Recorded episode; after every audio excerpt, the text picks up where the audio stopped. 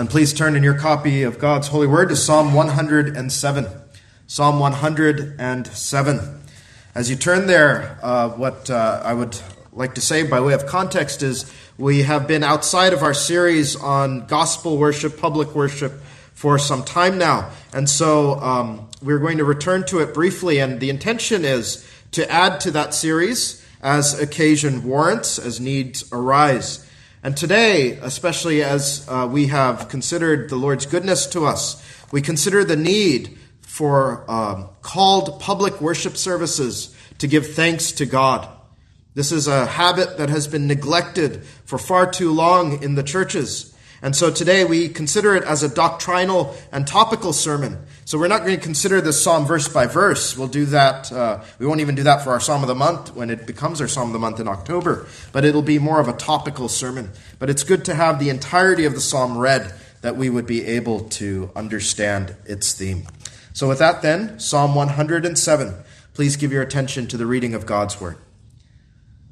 Oh, give thanks unto the Lord, for he is good for his mercy endureth forever. Let the redeemed of the Lord say so, whom he hath redeemed from the hand of the enemy, and gathered them out of the lands from the east and from the west, from the north and from the south. They wandered in the wilderness in a solitary way.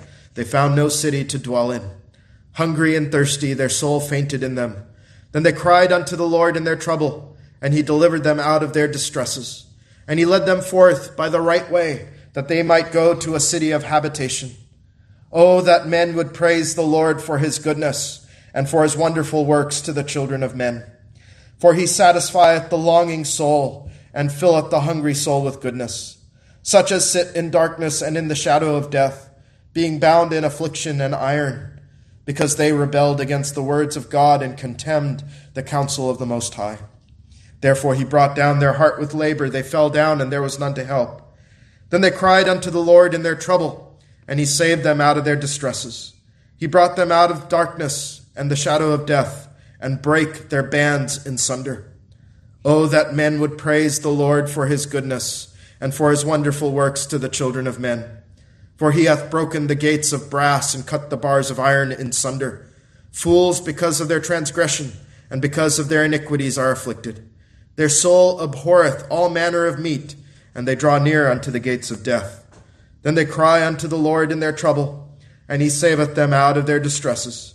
He sent his word and healed them, and delivered them from their destructions. Oh, that men would praise the Lord for his goodness, and for his wonderful works to the children of men. And let them sacrifice the sacrifices of thanksgiving, and declare his works with rejoicing. They that go down to the sea in ships, that do business in great waters, these see the works of the Lord and his wonders in the deep. For he commandeth and raiseth the stormy wind, which lifteth up the waves thereof. They mount up to the heaven, they go down again to the depths. Their soul is melted because of trouble. They reel to and fro and stagger like a drunken man, like drunken men, and are at their wits' end. Then they cry unto the Lord in their trouble, and he bringeth them out of their distresses. He maketh the storm a calm, so that the waves thereof are still. Then are they glad because they be quiet, so he bringeth them unto their desired haven. Oh, that men would praise the Lord for his goodness, and for his wonderful works to the children of men.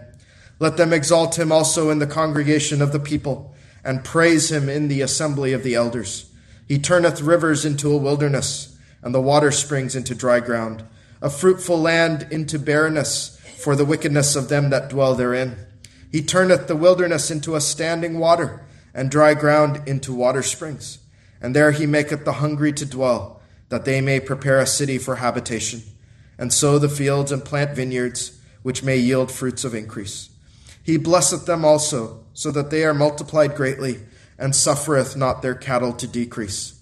Again they are minished and brought low through oppression, affliction, and sorrow he poureth contempt upon princes, and causeth them to wander in the wilderness where there is no way. Yet setteth he the poor on high from affliction, and maketh him families like a flock.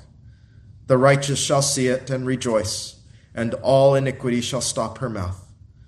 Whoso is wise and will observe these things, even they shall understand the loving kindness of the Lord. Amen. May God bless the reading of his word. Let's pray. Oh, Father, what a word that chastens us, that we do not often give to you uh, our thankful hearts. We have hearts that are so unthankful, Father. And so, Father, we pray through the preaching of the word, you would make us a thankful people, that we would give thanks to our great God who has done such great things for our sinners who deserve hell. O oh Lord our God, we pray that Christ would be preached up, and we pray that in this preaching of the word, you would give your minister the help of your Holy Spirit to do justice to your word, that he would not preach himself, but preach the glories and riches of Christ. And we pray that your presence would be here among the people who would hear, that they too would glorify Christ with one mouth, one voice, as one congregation, praising and thanking and extolling the name of the Savior who has done all things well for the sake of his people. And so to that end, Father, we pray that you'd help me speak, not in the words which man's wisdom teacheth, but which the Holy Ghost teacheth. And we ask this for Jesus' sake. Amen. Well, tonight we worship in a new place to help us better worship God and to better care for the sheep that He has entrusted us with. That more souls would even come to praise the Lord and to hear the everlasting gospel. And we recognize that the Lord has answered these prayers that we have prayed for over a year in the midst of a market that seemed impossible to procure a place. And so our session will call for a public day of thanksgiving to bless the Lord for it uh, in the month or months ahead. But not just this blessing, but for manifold blessings that the Lord has showered upon us, his people. And such a practice is being lost in Reformed churches today. We often have days of contrition. Our presbytery is calling for a day of fasting, public fasting and repentance this month. And part of the reason why we need to be more often in contrition is that our sinfulness has made it very necessary to be humbled very often. Yet at the same time, people of God, we have so much to thank the Lord for. And we are called to thank Him publicly. And we find rarely our church courts and magistrates calling for public days of thanksgiving to thank the Lord as we should. This is really, at the end of it, a grave spiritual problem, and it should trouble us very much. For we often call out to the Lord in our difficulties, sometimes for days, sometimes for months, sometimes for years. But when He delivers us, we find little in our heart to praise Him and thank Him. And in some way, we believe that we are owed these deliverances. That really, finally, God, you have done something, and now I will just go about on my way. No, we are called to humbly thank the Lord for every deliverance. And if we are to, as the confession says, repent particularly of particular sins, we are also to thank the Lord particularly for particular deliverances. And we must, when these deliverances are corporate, celebrate corporately, not just individually. And so, in our series on gospel worship thus far, we have made the case that part of the weak condition of the church today is tied to its views and practice of worship. We wanted to see that historically we're in a bit of an anomaly in the church. That coinciding with the views on worship that have declined, we find a church that has also declined and is very weak. And what I want you to see today is it is no different with public thanksgiving. A lack of thanksgiving describes a lukewarm church. As an aside, I looked at a chart online uh, for the usage of the words in English of thankful and unthankful from the Collins English Dictionary. And after the mid 19th century, it showed that the usage of both words in the English language have plummeted. Plummeted.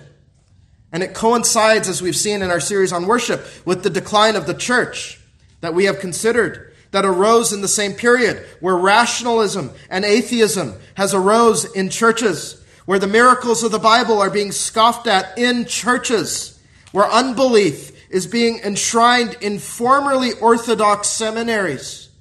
All of this happens at the same time, and it was no surprise to me to see that the word thankful and the word unthankful, the usage of it has declined as well with the decline of the church.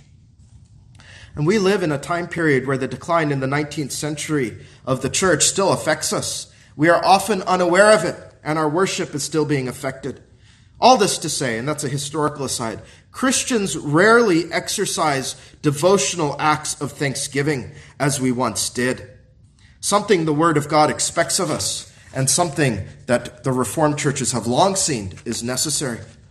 That this is not a duty only for our individual lives, but that God has ordained that nations, as nations, and churches, as churches, must publicly thank Him for particular deliverances over the course of His providence. This morning, we saw that all providence is in the hands of our blessed Lord and Savior.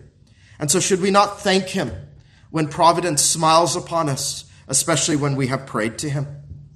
And so, to the aim that churches and nations may restore the place of public thanksgiving, we consider our need for public services of thanksgiving to acknowledge Christ's mercies.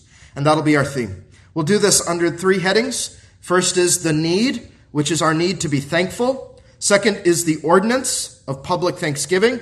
And third is the practice, thanksgiving applied. First, the need to be thankful.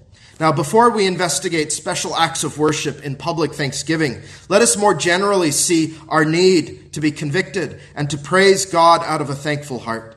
Not once, not twice, but five times the psalm laments, Oh, that men would praise the Lord for his goodness and for his wonderful works to the children of men. That is a lament, isn't it, children of God? A lament that men do not praise God for his goodness.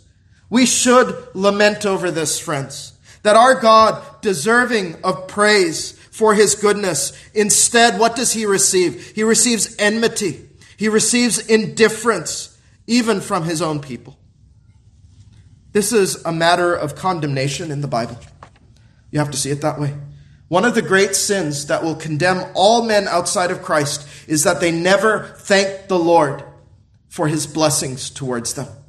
One of the great controversies that the Lord has in Romans 121 against men, one of the great reasons that the wrath of God is being revealed from heaven is they glorified him not as God, neither were what?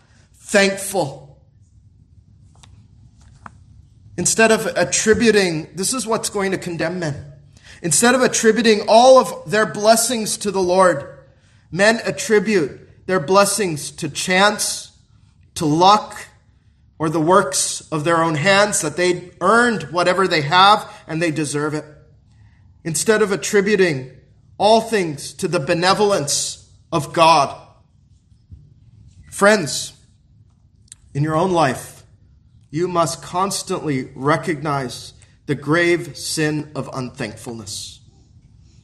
Thank the Lord for all the blessings you have in this life, not just salvation in Christ, but recognize that everything you have every day is a blessing from the Lord. COVID should have taught us that even our very breath is a gift from God. So many of us have suffered under the, uh, the pestilence and have been unable to breathe even on their own. And we should see then, we take for granted even our very breath. What I am doing now, I am taking for granted often. The fact that I can speak to you. Every breath is an undeserved gift from God you must thank Him for. When did you last thank the Lord for His manifold blessings? When did you last sweetly meditate on all the good gifts? If the Lord again interrogated you right now, could you say to you, could He say to me, Rom, what are all the things I have blessed you with? Would you be able to answer him? Or would you stammer and stutter? Friends, meditate on your blessings and thank the Lord. No matter what condition you are in, believer, you have something to thank the Lord for. You have more than you deserve. What do we deserve, children of God? We deserve hell. We deserve God's enmity. We deserve God's wrath. And the fact that it doesn't affect us to bless the Lord each and every day that I am not destined to hell as a believer. We should rejoice if we really knew what we were in for, what we deserve. We would be thankful each and every day. That's why the psalm says, Let the redeemed of the Lord say so. You heard, we heard this uh, in our Thanksgiving sermon, but we saw the, how the apostle lives, right? He lives in view of gratitude that the Son of God loved me and gave himself for me. This is the greatest matter of praise. And let me say, if you want to fight sin and you want to live for God and not the world, you must cultivate the grace of thankfulness. Why does covetousness arise in the heart? It's when you are unthankful. Why does sinfulness arise in the heart? It's because you are unthankful, friends, and you are chasing something other than your benevolent God who has given you all things. Praise. Why is praise cold and barren? Because you are unthankful. Thankfulness is the fuel for praise and obedience. Don't forget that. Meditate on what you must be thankful for. And if, as I've already said, for the Christian, your thankfulness begins by praising the Lord for the deliverance Christ has given you. Oh, to meditate on that every day. Every day, child of God. Every day, you must wake up, and first thing you must say is, Why, why does a sinner like me get such a great Savior? Why do I have such a great salvation? Totally undeserved. I did nothing to make the Lord love me. Why have I, of all people, it should be a thing of marvel to you, that of all the men or women on the earth, I have been given Jesus Christ? Can you not find your day to begin with thanks for that? That God, who is rich in mercy, for his great love wherewith he loved us, even when we were dead in sins, hath quickened us together with Christ. Ephesians 2 4 through 5. That he gave me the faith to believe in the gospel when even my own kinsmen, in, in my case, or it's probably in many of your cases, even my own brother or sister or mother or father, why did he pass them over? And why did he give me such a Savior when I could be in their condition? And when I cried out to the Lord in my distress, when I saw my sin and the holiness of God, why did God reach down to me and save me from my distress? Friends, if you have nothing but so great a salvation as this, you should be gripped with psalms of joy and praise in your heart all the day. Verses 1 and 2. Oh, give thanks unto the Lord, for he is good, for his mercy endureth forever. Let the redeemed of the Lord say so, whom he hath redeemed from the hand of the enemy. And so, We'll dwell on that when we come to this as our Psalm of the month. But what I want to draw out here is this is not the only matter where we must give thanks to the Lord. He has given us grace upon grace. And we must thank Him for every particular deliverance He has worked for us. He doesn't just save us and then leave us. He continues to be kind to us as we saw in Psalm 104. Four times you hear the refrain here. Then they cried unto the Lord in their trouble, and He delivered them out of their distresses. Verses 6, 13, 19, and 28. How many times have you called out to the Lord, beloved? And how often has the Lord been very faithful? To deliver you out of whatever your distresses are. And notice he says distresses, plural. Not only is it repeated four times, even in each verse it is plural. Distresses. How many distresses? How often do you consider it? How often do you look back at the book of Providence for your life and say, The Lord has delivered me here, He has delivered me here, He has delivered me here. When all seemed lost, the Lord has delivered me. It is not only redemption in Christ that we are called to give thanks for. We do that, especially on the Lord's Day. Yes, we give thanks for his deliverance. But our psalm provides so many other categories of deliverances. There are seven in the psalm I would like to draw out that show how expansive the Lord's deliverances are to his people. And these seven categories are by no means exhaustive either. You can find others in the Bible, but they are representative.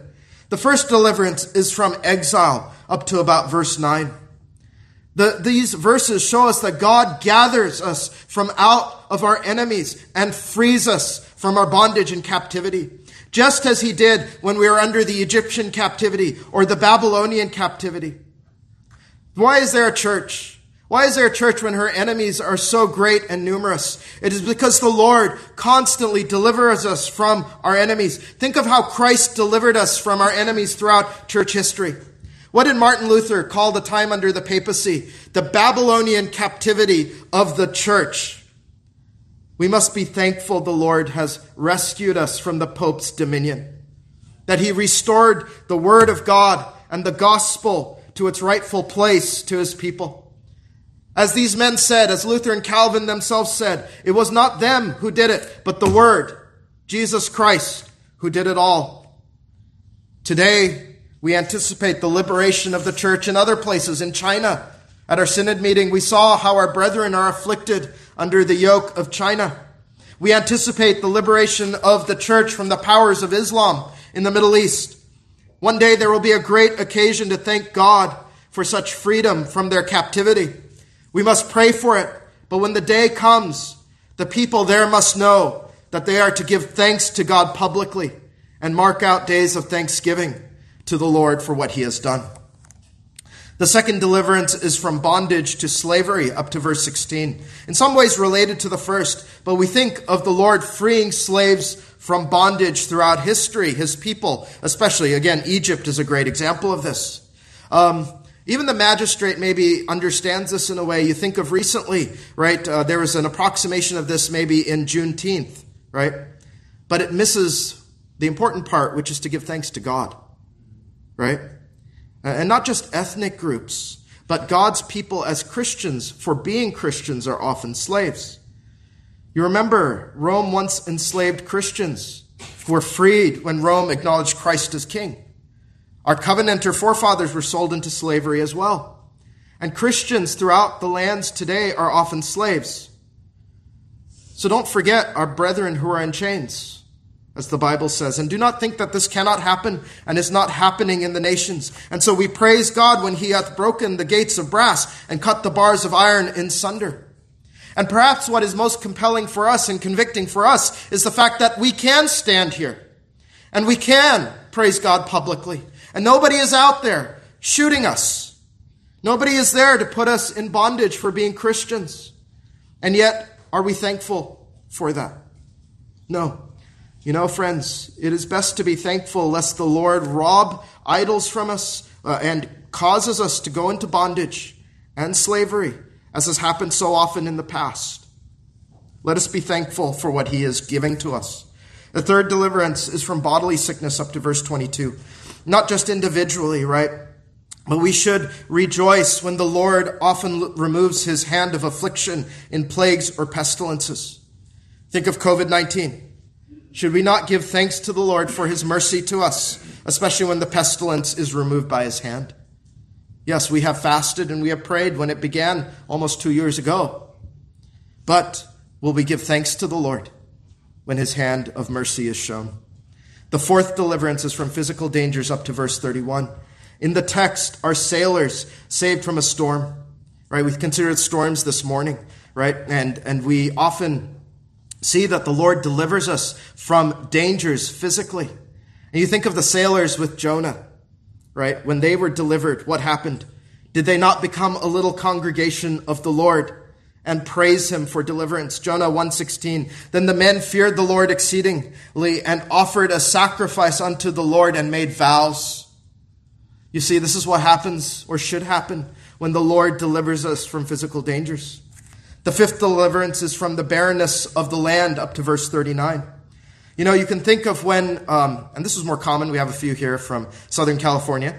Uh, there are a lot of droughts, right? And uh, we often prayed that the Lord would bring rain to the lands. But should we not thank the Lord when the rain comes? Should we not thank Him when we have rain, right? See how we take for granted so many things that the Lord does, right? And that's why if we are unthankful, Friends, if we are his people, the Lord will chasten us and remove those things that we take for granted. Best to be thankful than to find an occasion to plead for the Lord's mercy. And uh, we often forget that the Lord not only sends rain on us who are just, but he sends rain on the just and on the unjust. And this is again going to be a matter that condemns the wicked who did not come to the Lord.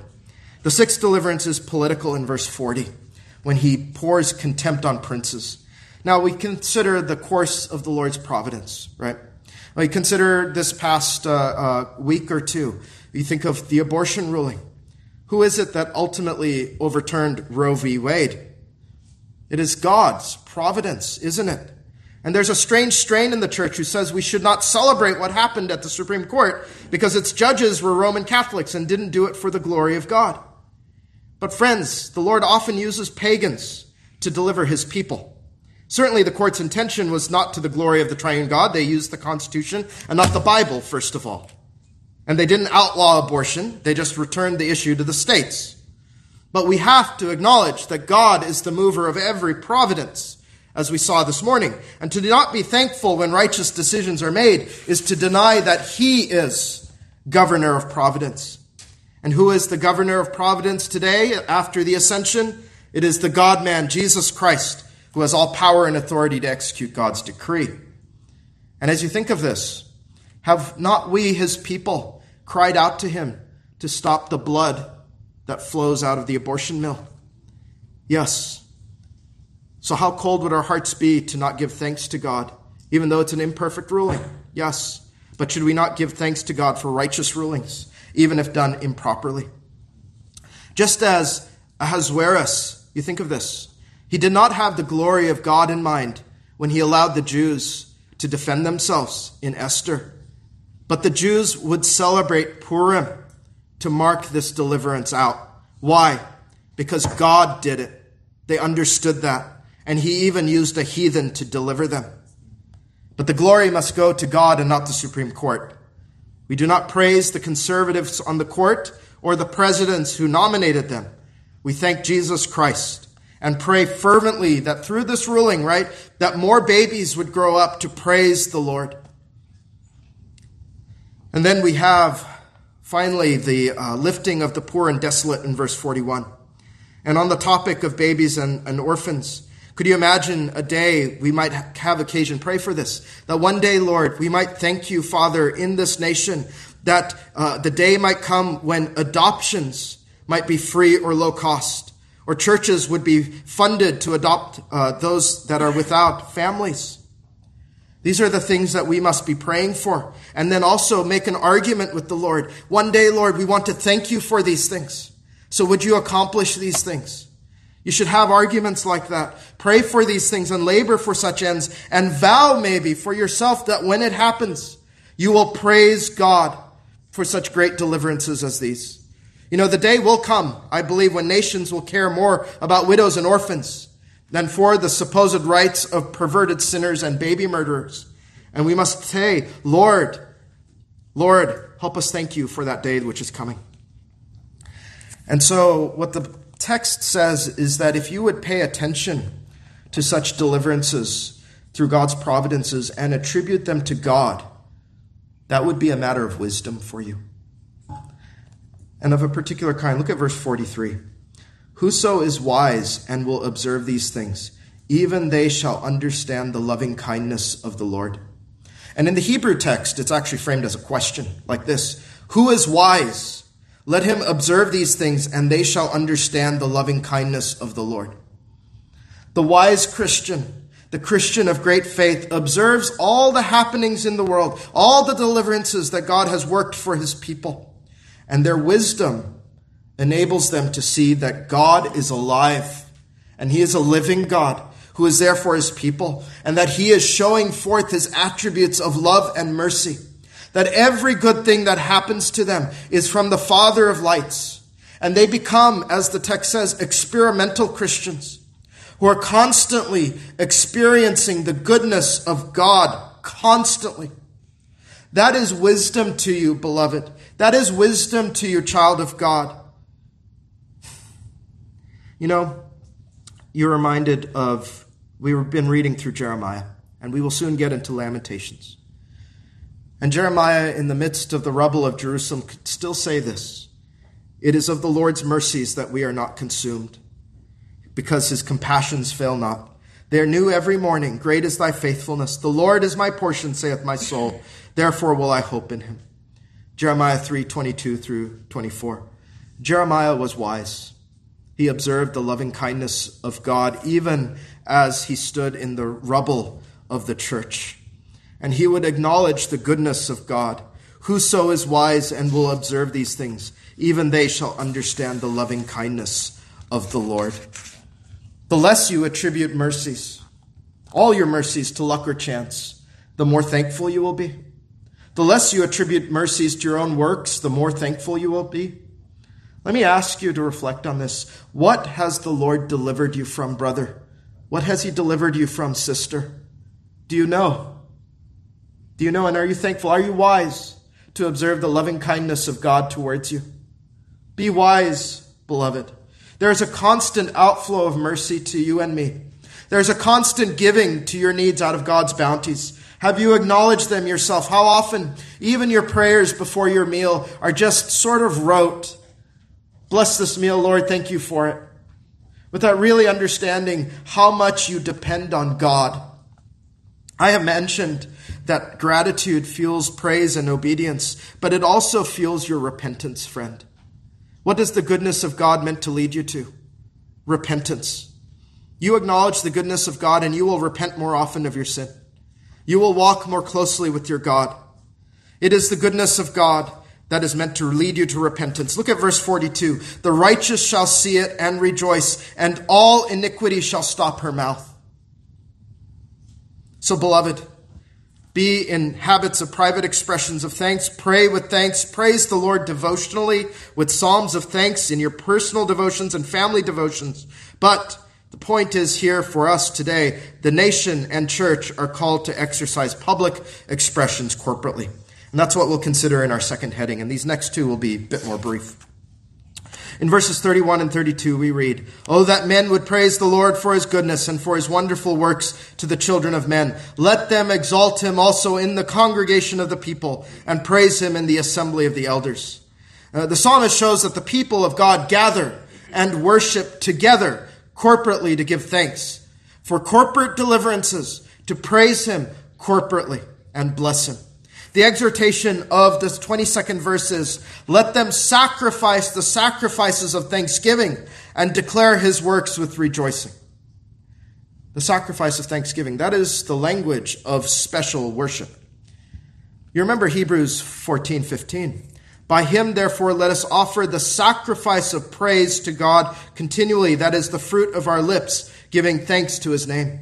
Giving thanks to God in corporate worship is a special act of sacrifice, the Lord says.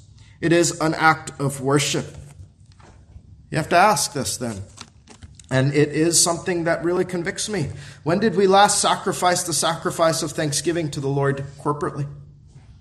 You know, the confession rightly notes that it is not an ordinary, regular diet of our worship, but that thanksgivings upon special occasions which are in their several times and seasons to be used in a holy and religious manner. Chapter 21 5. When was the last time the church did this?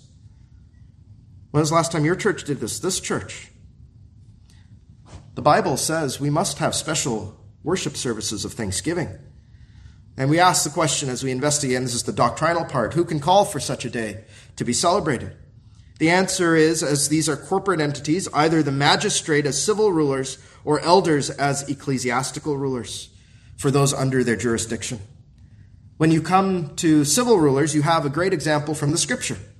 You have Mordecai, who called for a day of celebration for God's deliverance to the Jews after the Jews were delivered from the machinations of Haman. This became the day of Purim, Esther 9:20 through 22. And Mordecai wrote these things and sent letters unto all the Jews that were in all the provinces of the king Ahasuerus both nigh and far, to establish this among them, that they should keep the fourteenth day of the month Adar and the fifteenth day of the same yearly, as the days wherein the Jews rested from their enemies, and the month which was turned unto them from sorrow to joy, and from mourning unto a good day, that they should make uh, them days of feasting and joy, and of sending portions one to another and gifts to the poor. This was a civil day of feasting and joy, to bless the Lord for deliverance. Not a holy day. You see the distinction here. It's not a holy day. Don't let people say Purim was a holy day. But if our government calls us to celebrate God's deliverance, we should respond. When they acknowledge God in it, that is. When they say, Let us thank God Almighty that He has delivered us from this or that, or for our nation's bounties and its blessings, we should respond as the church and worship God when the magistrate rightly does that. In addition, church courts can call for a day of celebration because it is unlikely in this nation you're going to find very many godly calls for Thanksgiving today. Psalm 107:32. You see it here, where the congregation is called to praise him in the assembly of the elders. And so civil magistrates like presidents and Congress uh, can call people to give thanks to God, or ecclesiastical courts, synods, presbyteries, or sessions can call its own people in its jurisdiction to give thanks to God, to recognize and give thanks not generally, but for particular deliverances granted by the Almighty. Now, obviously, when the church calls for this, it is a bit more limited than the magistrate. It cannot call, this church cannot call the businesses in, in this town to shut down, but the magistrate sure can, as they will on 4th of July, can't they? And so the church is a little bit more uh, limited in its power. But what we have to see is we have gotten into the habit of trusting the magistrate to call us to praise God and give him thanks. Um, and so the question is if the magistrate won't, if they won't recognize, for instance, that COVID 19, when it is abated, is God's mercy to us, should we not celebrate as the church? We must.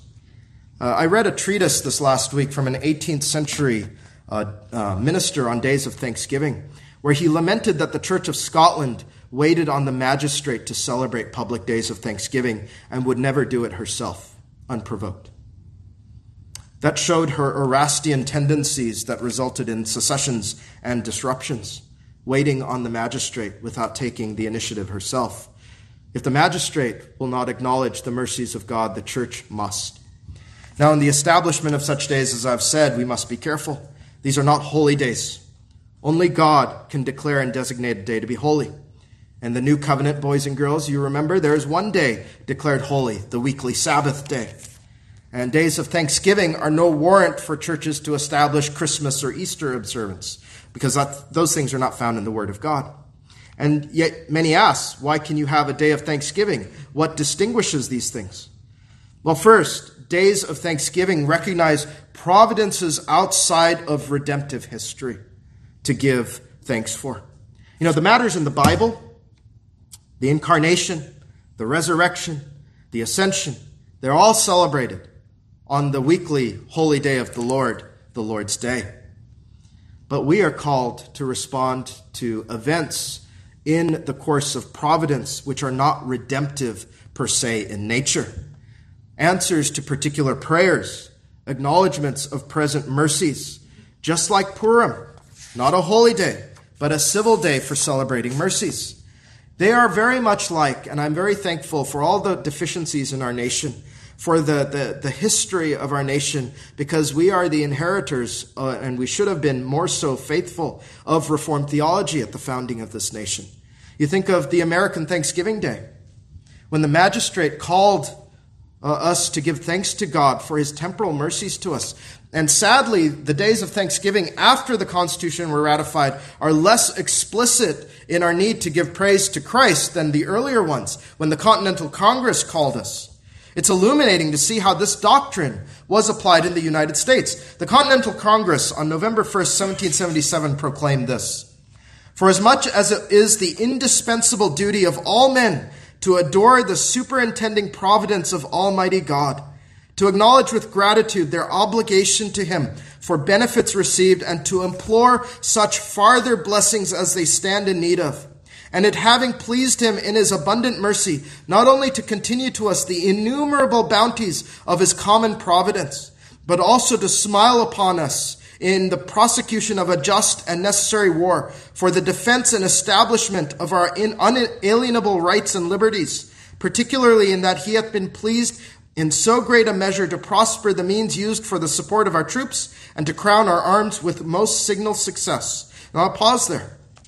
You see, the Continental Congress was recognizing the deliverance of the nation in the prosecution of a war, but also of innumerable bounties. Uh, I don't it is sad that here are civil magistrates who seem to know more theology than many churches today.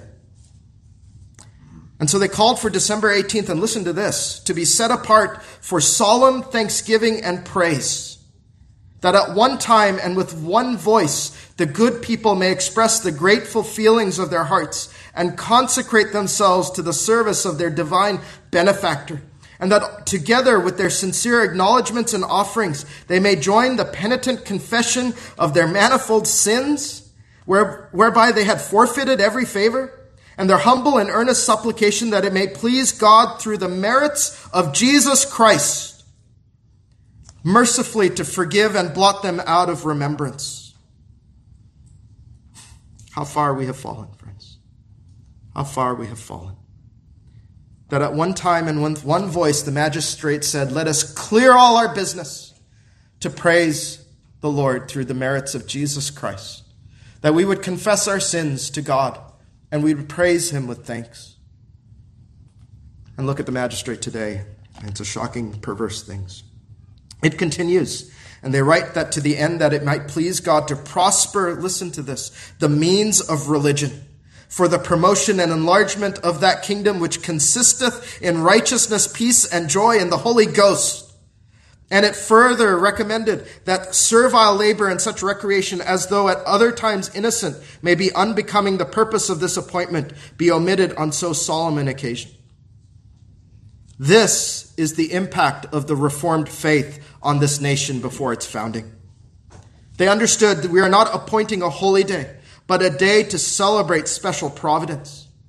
And friends, pray for this that when the churches are revived and the gospel is poured out by the Spirit of the Lord, we anticipate the magistrate doing such things again with even fuller knowledge of Christ.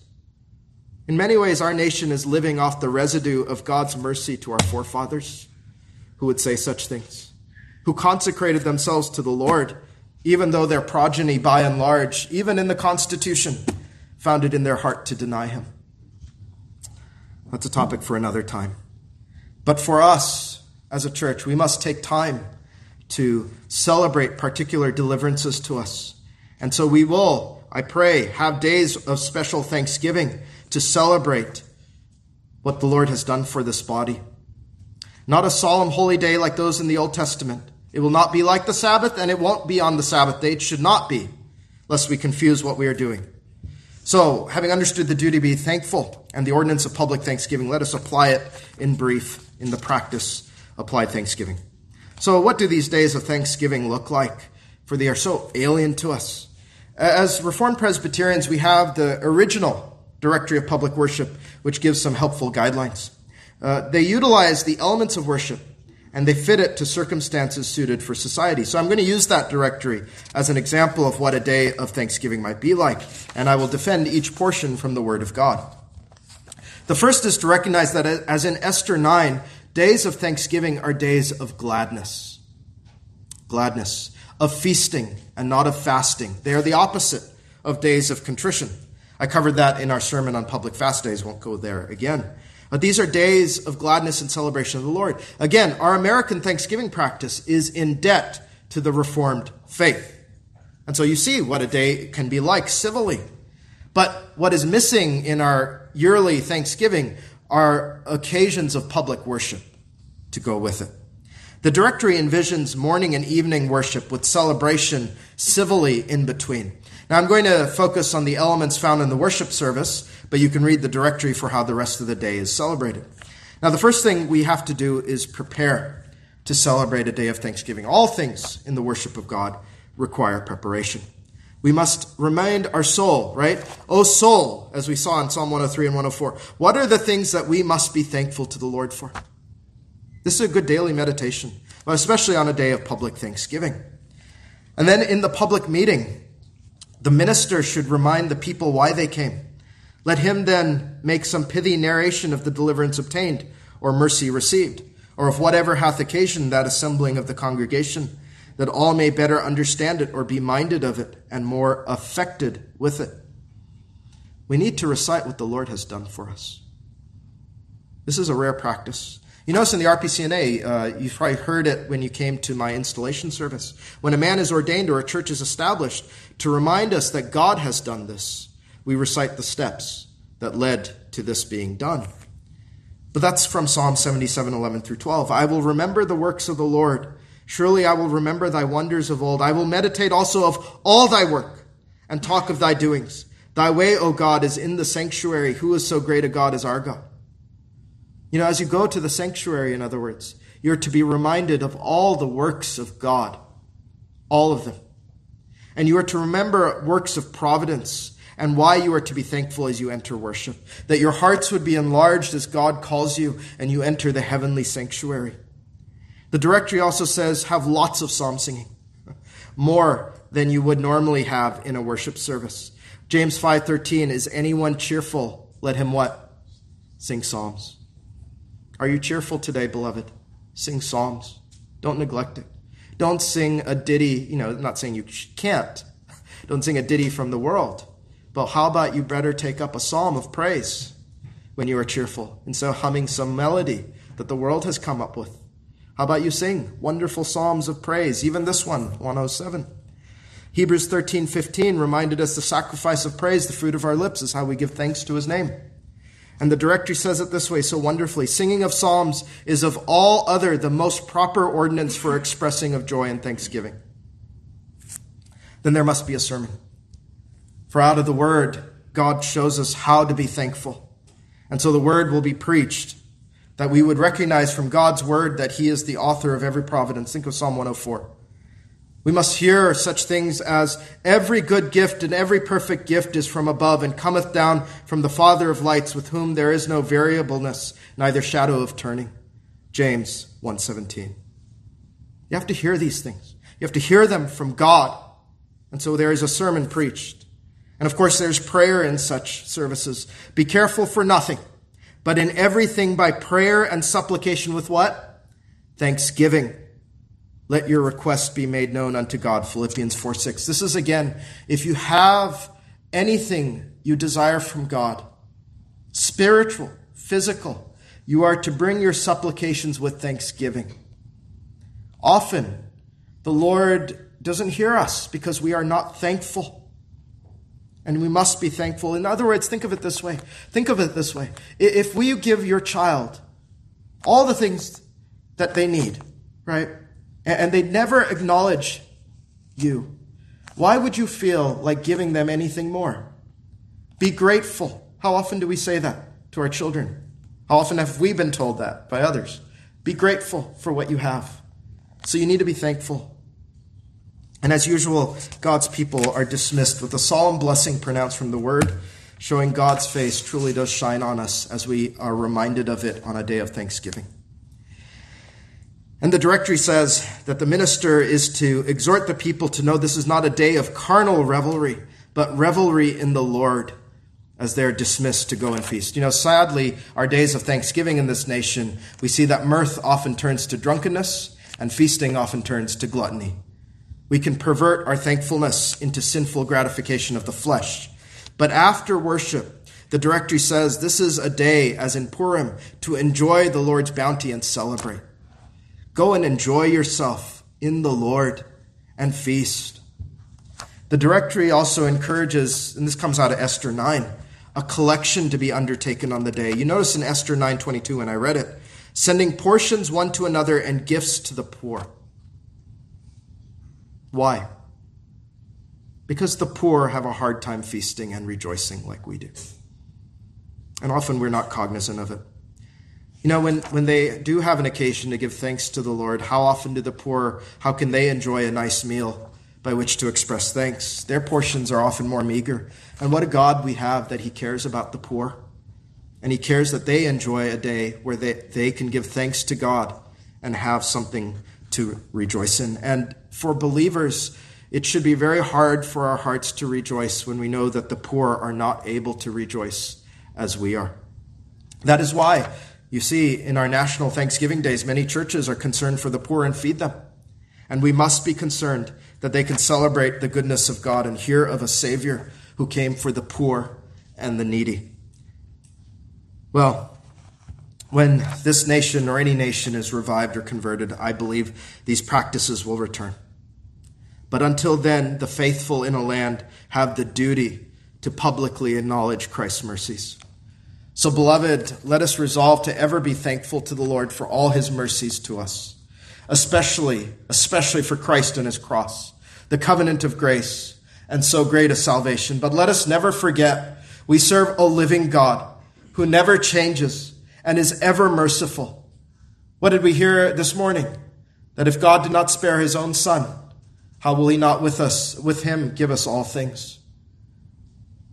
We have to acknowledge that, friends, that he has given us so much more than we deserved. He has given us great mercies, and he expects us to recognize them as his doing, not ours, and worship him for it. And if any will be charged with, Oh, that men would praise the Lord for his goodness and for his wonderful works to the children of men, let us resolve it will not be us, friends. Let it not be us. Let us be those who glorify God and are thankful. And let us then prepare for days of thanksgiving and pray our magistrate would give thanks to God as well. Amen. Let us arise and pray for the Spirit's help.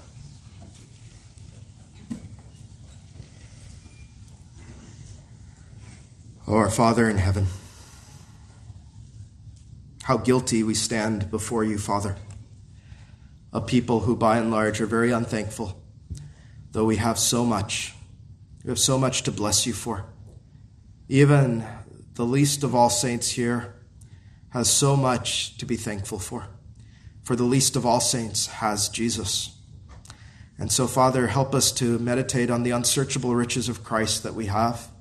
Help us to not be covetous. Help us not to be discontent. Help us instead to be thankful and bless your name every day. For you have not only given us Jesus out of his cross and his work, you have given us all things to enjoy.